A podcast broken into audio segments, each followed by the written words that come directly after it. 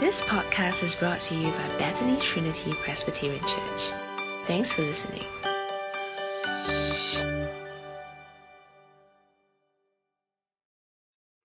Okay, in preparation to hear God's word that will be preached to us by Pastor Andrew, I'll be reading a passage from Ephesians 2, verse 1 to 10.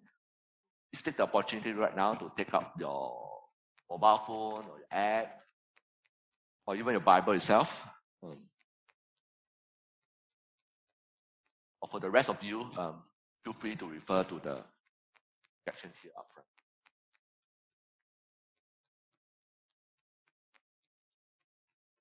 Ephesians chapter 2. As for you, is the Ephesian Christians, you were dead in your transgressions and sins, in which you used to live when you followed the ways of this world and of the ruler of the kingdom of the air. The Spirit is now at work, those who are disobedient. All of us also lived among them at one time, gratifying the cravings of our flesh and following its desires and thoughts. Like the rest, were by nature deserving of wrath.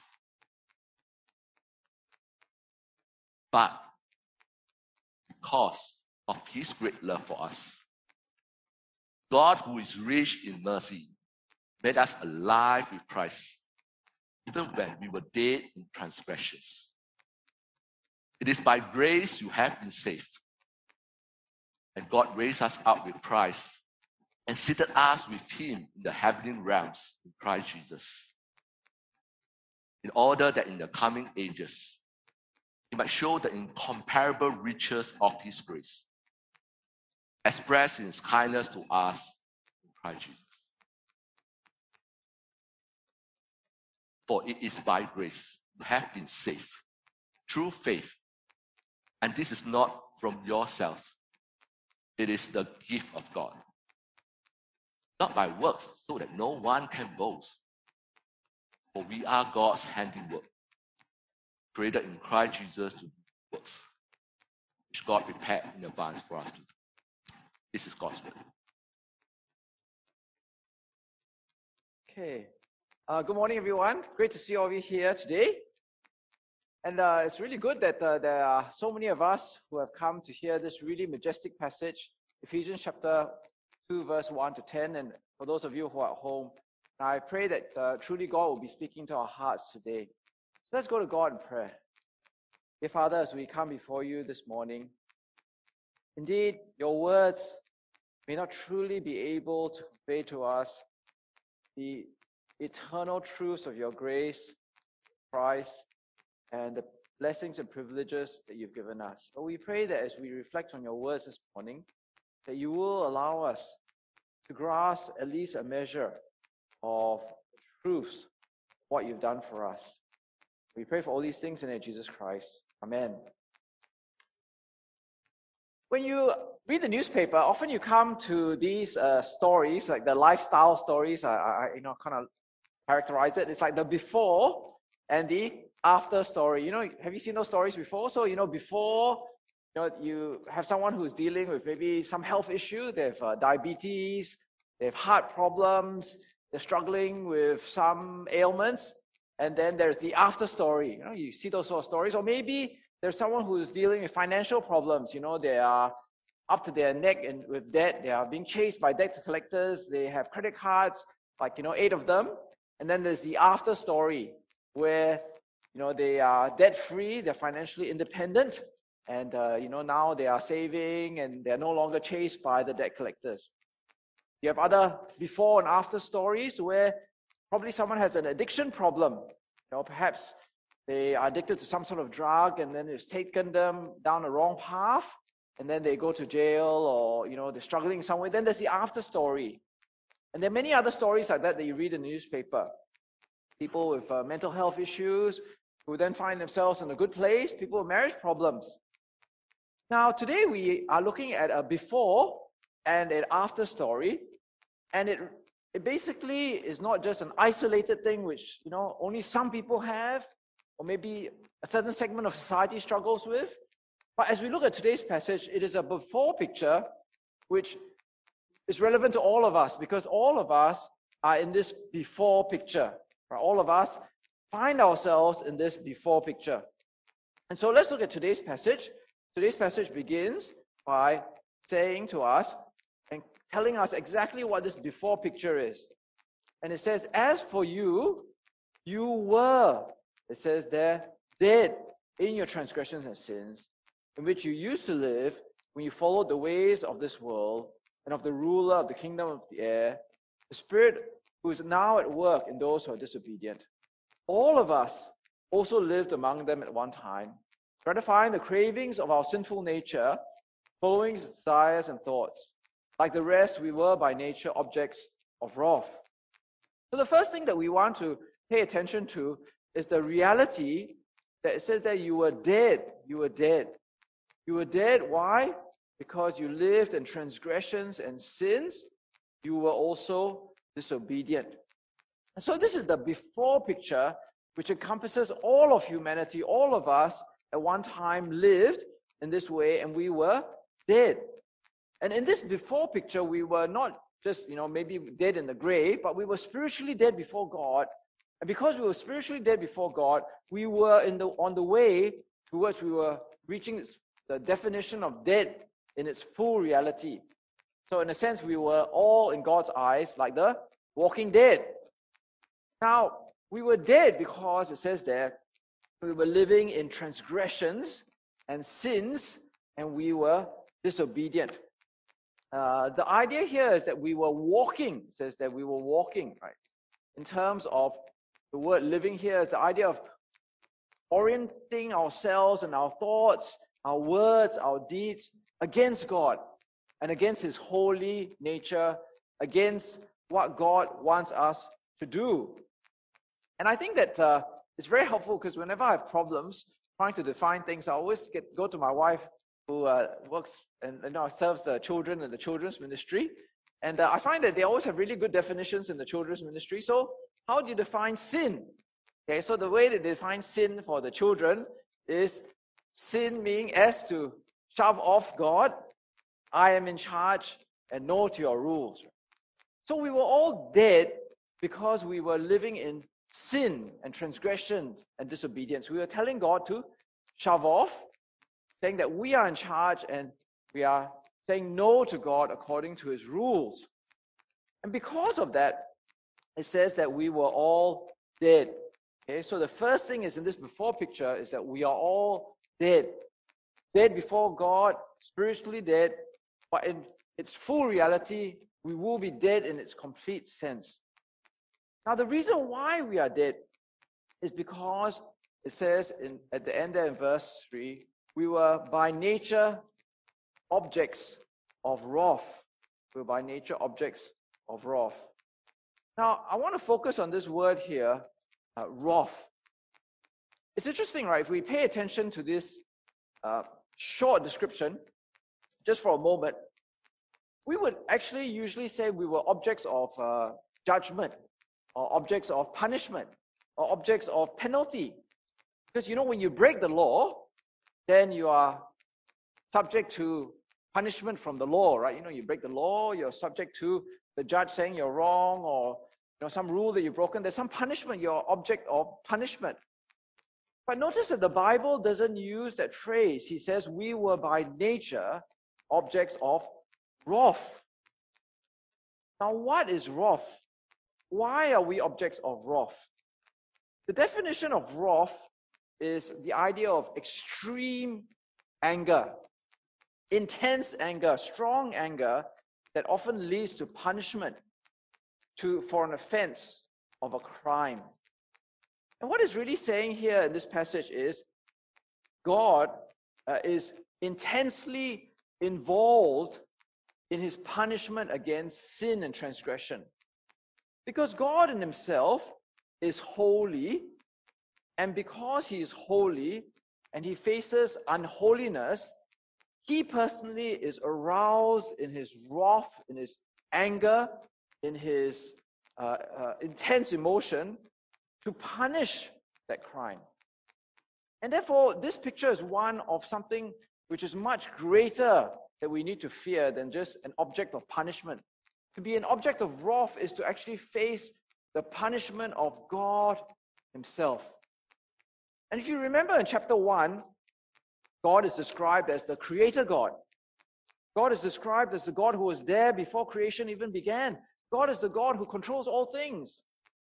And so to be the object of wrath of this divine creator, eternal being is something to be feared. Because, you know, obviously, if you're a student and you face the wrath of your principal, that's something to be scared of. If you are an employee and you face the wrath of your boss, that's something to be scared of too, isn't it? If you are someone who faces the wrath of the judge, that is something to be fearful of. Imagine being uh, under the judgment, the intense anger of God who wishes to punish you righteously because of his holiness, then that is something that we do not want to be in. And this is the before picture, right? We were dead and we were by very nature objects of wrath. But that's not where all our problems end. Because in this passage, it describes our situation in this way. We were dead in our, your transgressions and sins, in which you used to live when you followed the ways of this world and of the ruler of the kingdom of the air, the spirit who's not work in those who are disobedient. All of us also lived among them one time, gratifying the cravings of our sinful nature and following its desires and thoughts. And so here we actually see that there are three okay, one, two, three. It appears that there are three forces which are powerfully at work, powerfully moving and, and pushing us to live in this disobedient, sinful, transgressing way.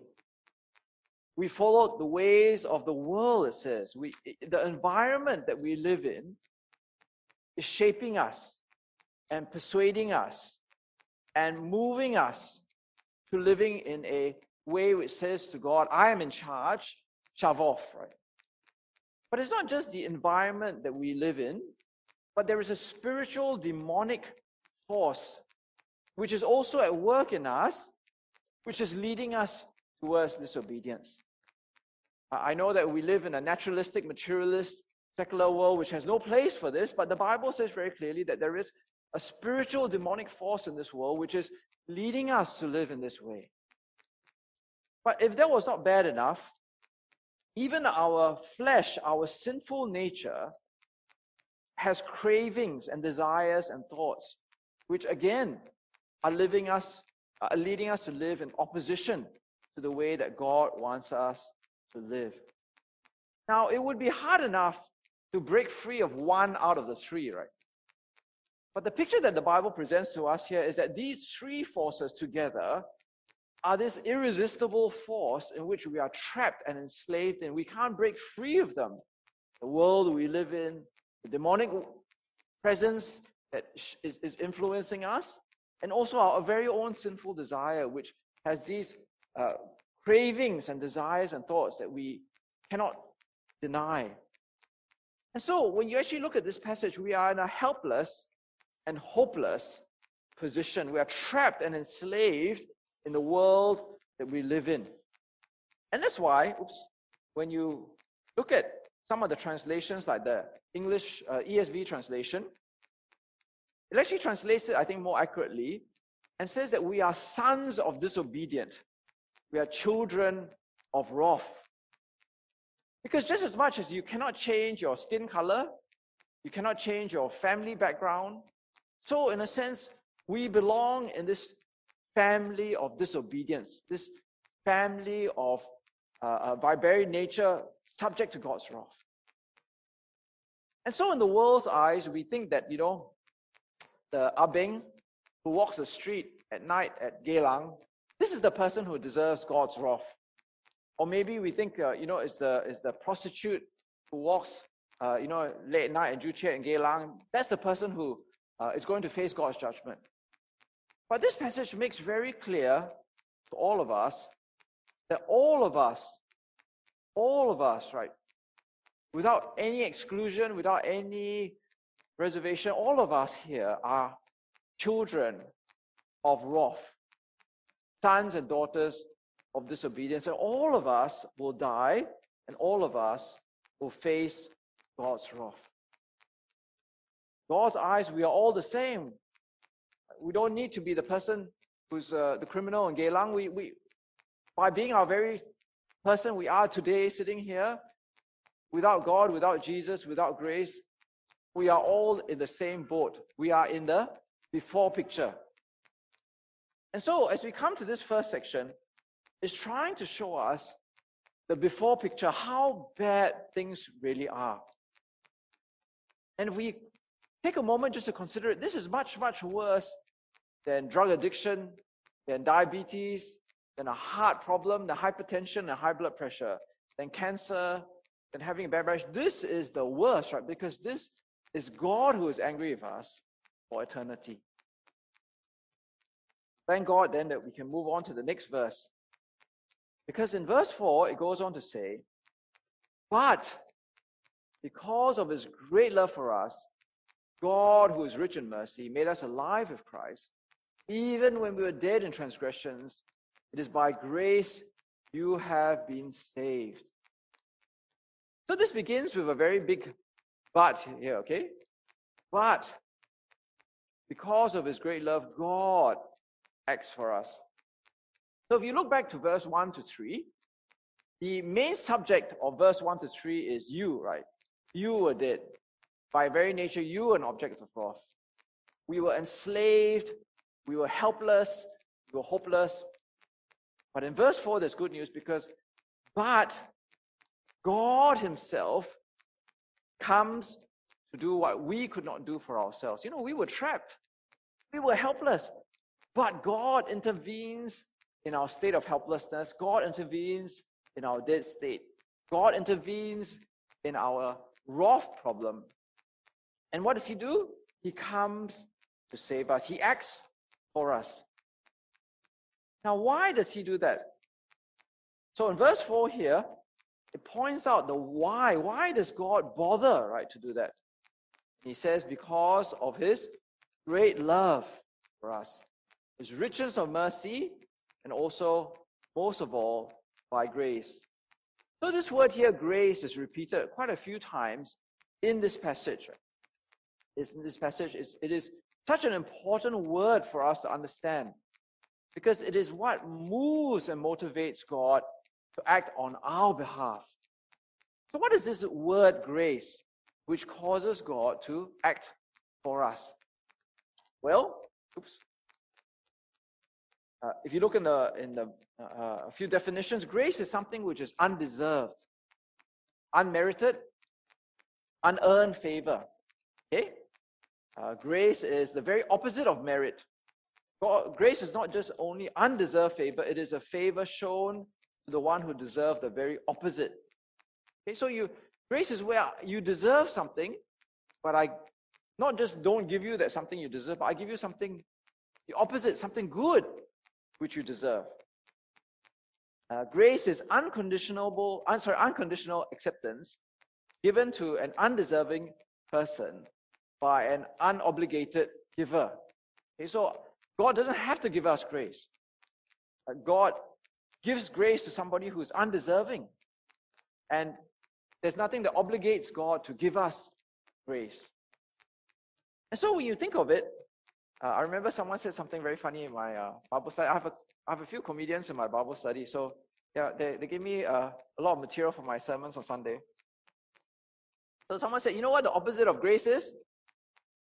Meritocracy, right? So meritocracy is where you know you you you get what you deserve. You know, it's, you get your merit. You you work hard. You get this. You get what you deserve. That's what meritocracy is, right? But here, if we were to get what we deserve, we would actually deserve wrath. We would deserve punishment. We would deserve eternal condemnation. But God gives us what we don't deserve. He gives us something that we, we, we should not be getting. And it's out of his love and his kindness. And so I've been um, getting uh, pet dogs for a few years, and usually I, always go and pick them up from the, the dog rescue pound. And so if you ever go to the dog rescue pound, it's like full of dogs, right? It's, it's amazing. It's like this hall here times 10 maybe, full of dogs, okay?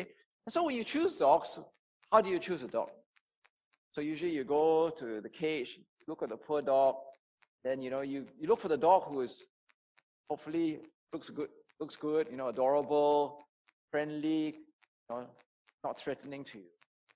Obviously, if you go to the, the dog cage and then the dog starts growling at you, barking at you, acting really aggressive to you, that's not the dog you want, right? And especially dogs who bite humans, uh, they always put them down the pound.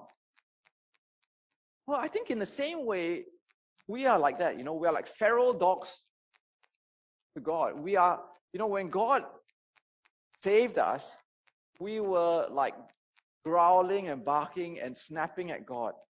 We were, in a sense, like what the definition of sin is, right? We were rejecting God at that stage. We were deep in sin at that stage. We were dead to God at that stage. But yet, God gives us what we don't deserve while we were in that state. He decides at that stage to come to help us. And this is so important for us to really grasp in our mind, right? Because it is by grace we have been saved, and it is not by works. Okay, not by works. There's a huge contrast here between grace and works in this passage. And that's true because we always think that somehow religion saves. You know, by good things we say we give money, we do good works. But if you are dead in your transgressions, if you are already an object of wrath, no matter what good things you do, you cannot save yourself. Imagine for a moment you are in Changi prison you have been condemned by the judge for murder and you are awaiting death by hanging. You cannot save yourself by doing good works. You can be nice to the warden, you can be nice to your fellow inmates, you can scrub the floor, you can share your food, but you are still condemned to be dead because you are already condemned. There is no way you can save yourself. And that's exactly the situation that we find ourselves in in the before situation, it is foolish to think that we can save ourselves through good works or religion because we are already dead. We are already condemned. Doing good works doesn't do any good for people who are already dead in transgressions and sin, who are already by nature objects of wrath. It is only from God's grace that, that we can overturn this terrible situation. And what then does God do for us?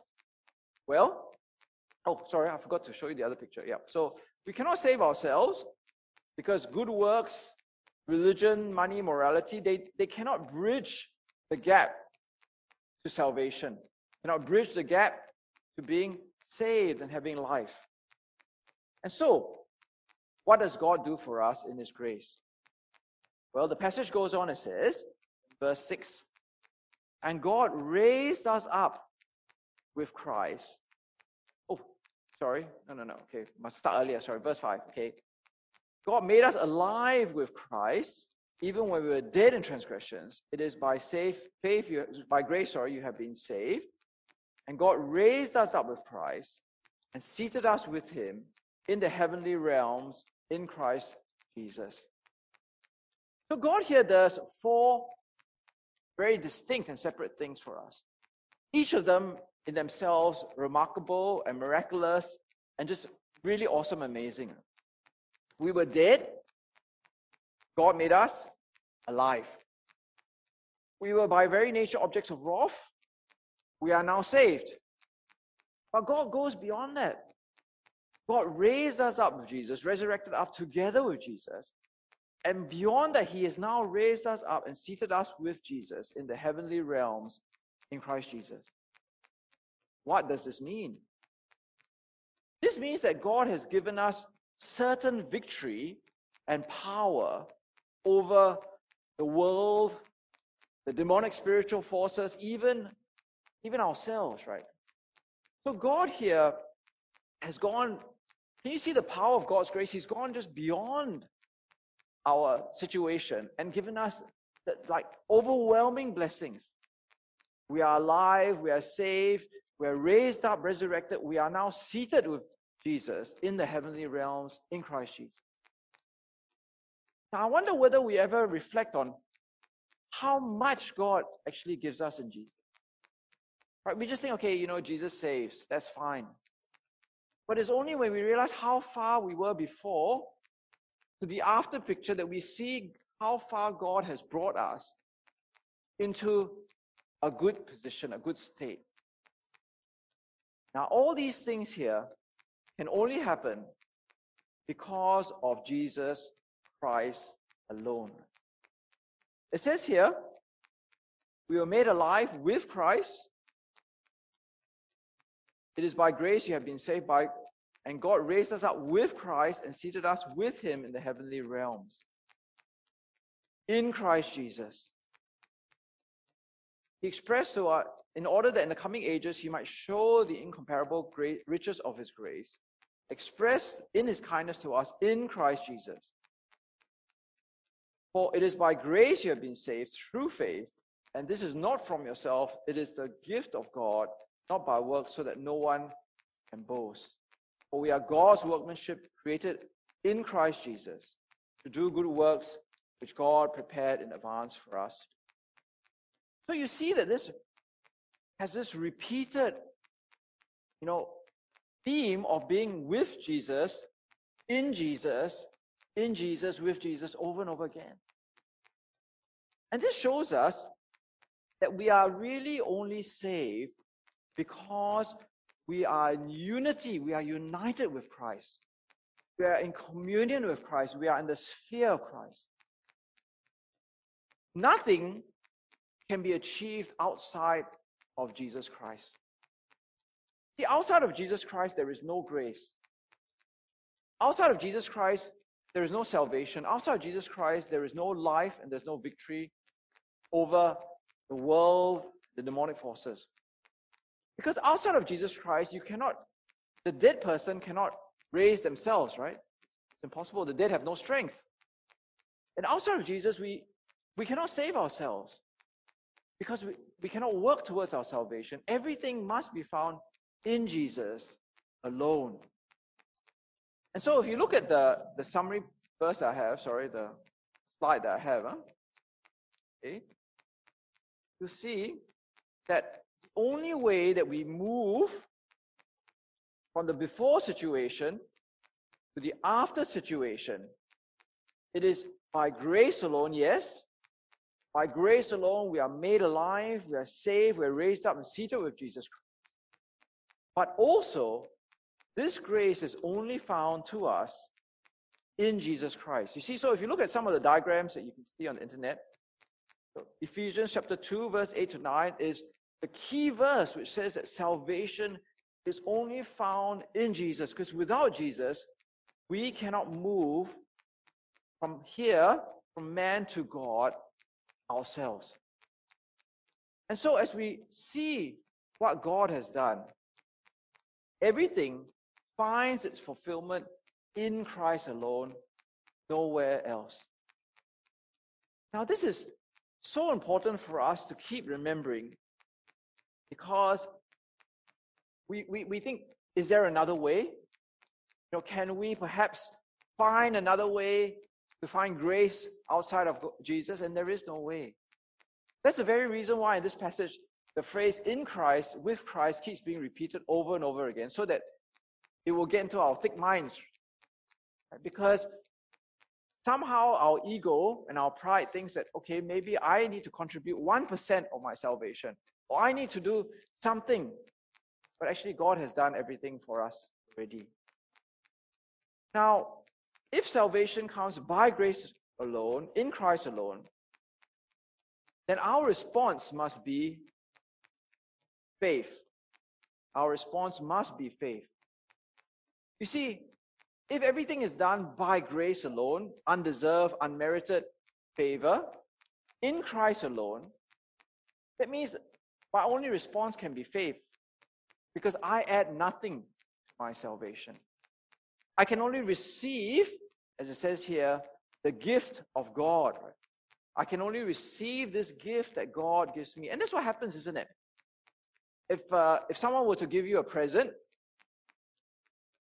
you open up your hands and you receive that present.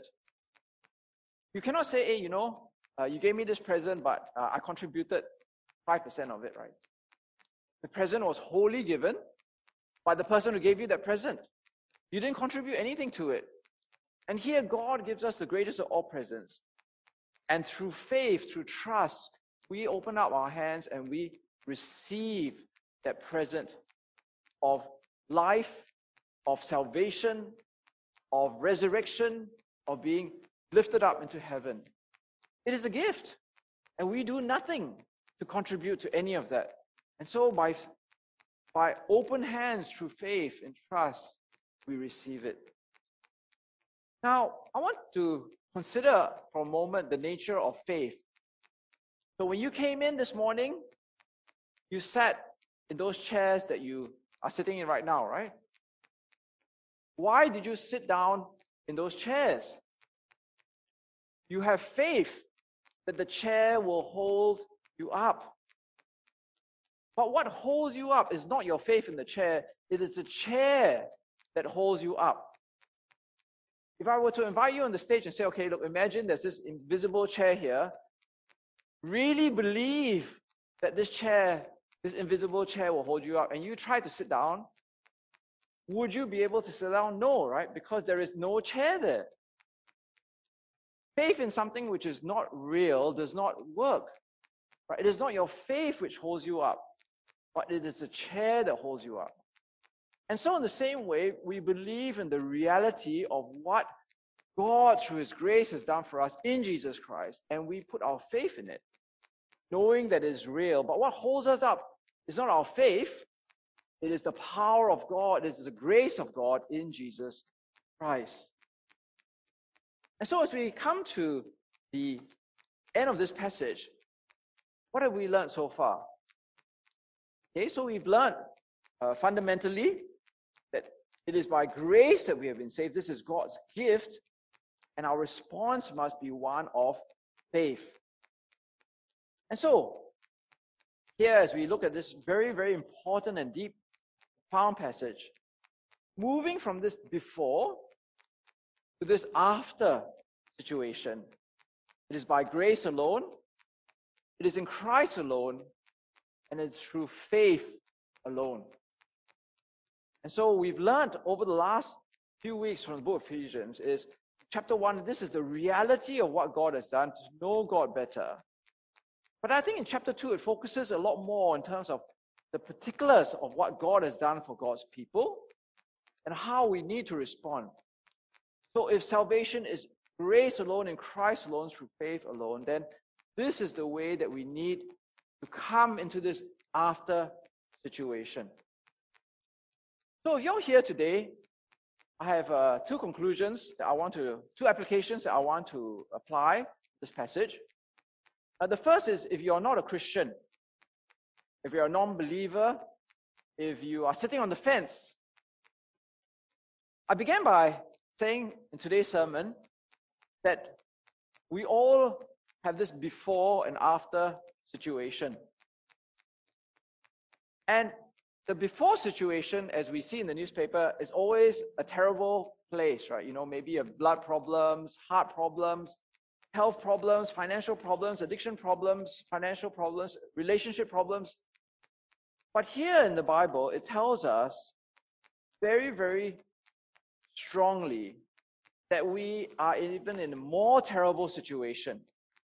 If you are in this before situation, I would like you to consider just how bad your before situation really is. You are in a situation where you are dead in your sins and transgressions, and you will be fully dead in its fullest sense for the whole of eternity if you remain in this before situation. You are by very nature objects of God's wrath, and if you stay in this situation, you will face God's wrath for eternity. You are enslaved by this world, its demonic forces, and by the very power of your flesh. This is the situation that you find yourself in, in the before situation. But the good news is, God is inviting you to move to the after situation. And the even better good news is that actually, you know, in all the before and after situations where you read about in the newspaper, you are the one who always has to do the work, right? So if you're overweight, got diabetes, you got a heart problem, you know, maybe you've got to stop smoking. And that's hard to do, right? You've got to give up smoking. You've got to start exercising. You've got to start controlling your diet. No more burgers every day and no, no more char kway teow all the time. That's hard to do, right? A lot of people struggle to do that. You've got to take all your medicines. You've got to cut up all your credit cards. You've got to do innumerable things to do to move from the before to the after situation. Always is remarkable to me. You know, you see these people sometimes they're really overweight. The next minute you see the picture, and here they are, some triathlete, right? They're ripped, you know, six pack, shape, you know, like V shape, and you think, wow, they must have put in a lot of work to get there. But here in this passage, God tells us to move from the before situation, the dead, rough, enslaved before situation, to the after situation. God does all the work. God has already done the work. He's already sent Jesus to do the work for us. It is by grace alone and Christ alone that you move from the before to the after situation. And this is a gift of God. That's what God has said. This is a gift to us. And so, imagine if I were to come to you and I say, you know, hey, I have this Ferrari I want to give you, and I have these keys and the registration. I'm just going to give it to you. Right? I'm going to give you this Ferrari. Or maybe I tell you, hey, you know, there's this new flat uh, and a condo. I want to give it to you too. Or maybe I give you something less, like I give you a staycation at the Raffles Hotel.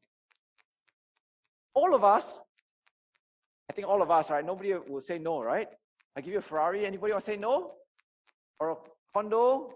Or a staycation, Raffles? All of us will say yes, right? It's a free gift. Why would you reject it, right? But here, God has given us an infinitely more valuable gift. Why would you want to say no? Would you not want to open up your hands and say, In faith, I receive your gift? Because all of these things, right, the Ferrari, the condo, and the Raffles, these are like peanuts, right? Peanut shells compared to what God is giving you in this situation. For us as Christians, I think the temptation that we face is that after we're Christians for a little while, we, we, we we do not value God's grace anymore. Uh, we start to think ourselves as pretty good, respectable people. We're religious people. And somehow we get into our minds that uh, we're good enough that we deserve that God should save us. And so we start down this slippery slope where we move away from the grace of God towards trusting in our good works, in ourselves, that we are somehow good enough to save ourselves. We forgot the before situation. You know, we've out of the before situation for so long, we think actually we're not that bad after all, right? That actually we were pretty deserving of salvation and, and uh, resurrection and glorification. But we must never move away from grace. We must never feel that we contribute to our salvation. We must never feel that somehow you know, Christ is not all there is, that we ourselves do something. We trust in ourselves more than we trust in grace and Christ alone. And so Martin Luther, uh, he was the person who started the Reformation. He said we should die relying on grace alone. He also said faith is a living, daring confidence in God's grace, so sure and certain that a man could stake his life on it a thousand times and that's true, isn't it? Grace is the grace of God is so powerful that we can trust God and we could stake our life on God's grace a thousand times.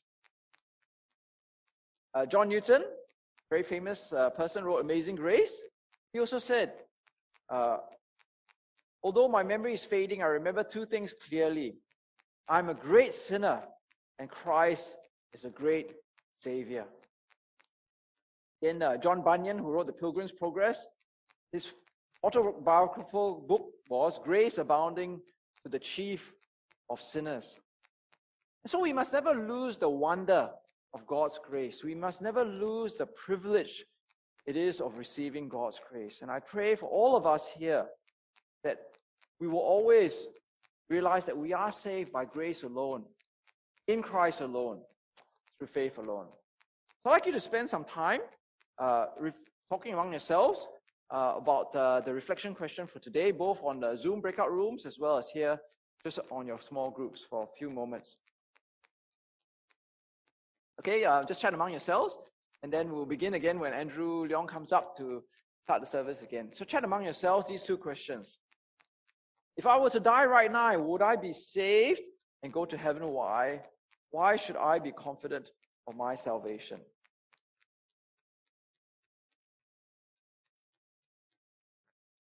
I'll just end with the benediction. May the grace of the Lord Jesus Christ and the love of God, the fellowship of the Holy Spirit be with us all now and forevermore. Dear Father, we really want to thank you for your grace towards us, for we were undeserving. We were dead in our sins and transgressions. We were by very nature children of wrath. Dear Father, we pray that we may know the magnitude of your grace, the distance that you have brought us from the before picture to the after. Dear Father, we pray that we may know that this can only be achieved in Jesus Christ, with Jesus Christ, through Jesus. And we pray that everyone here will always have faith in your grace through Jesus, and that all of us will be this wonderful new workmanship, this new creation. And we pray for all these things in the name of Jesus Christ. Amen. Thanks for listening to this podcast brought to you by Bethany Trinity Presbyterian Church. For more information, visit us online at busypc.sg.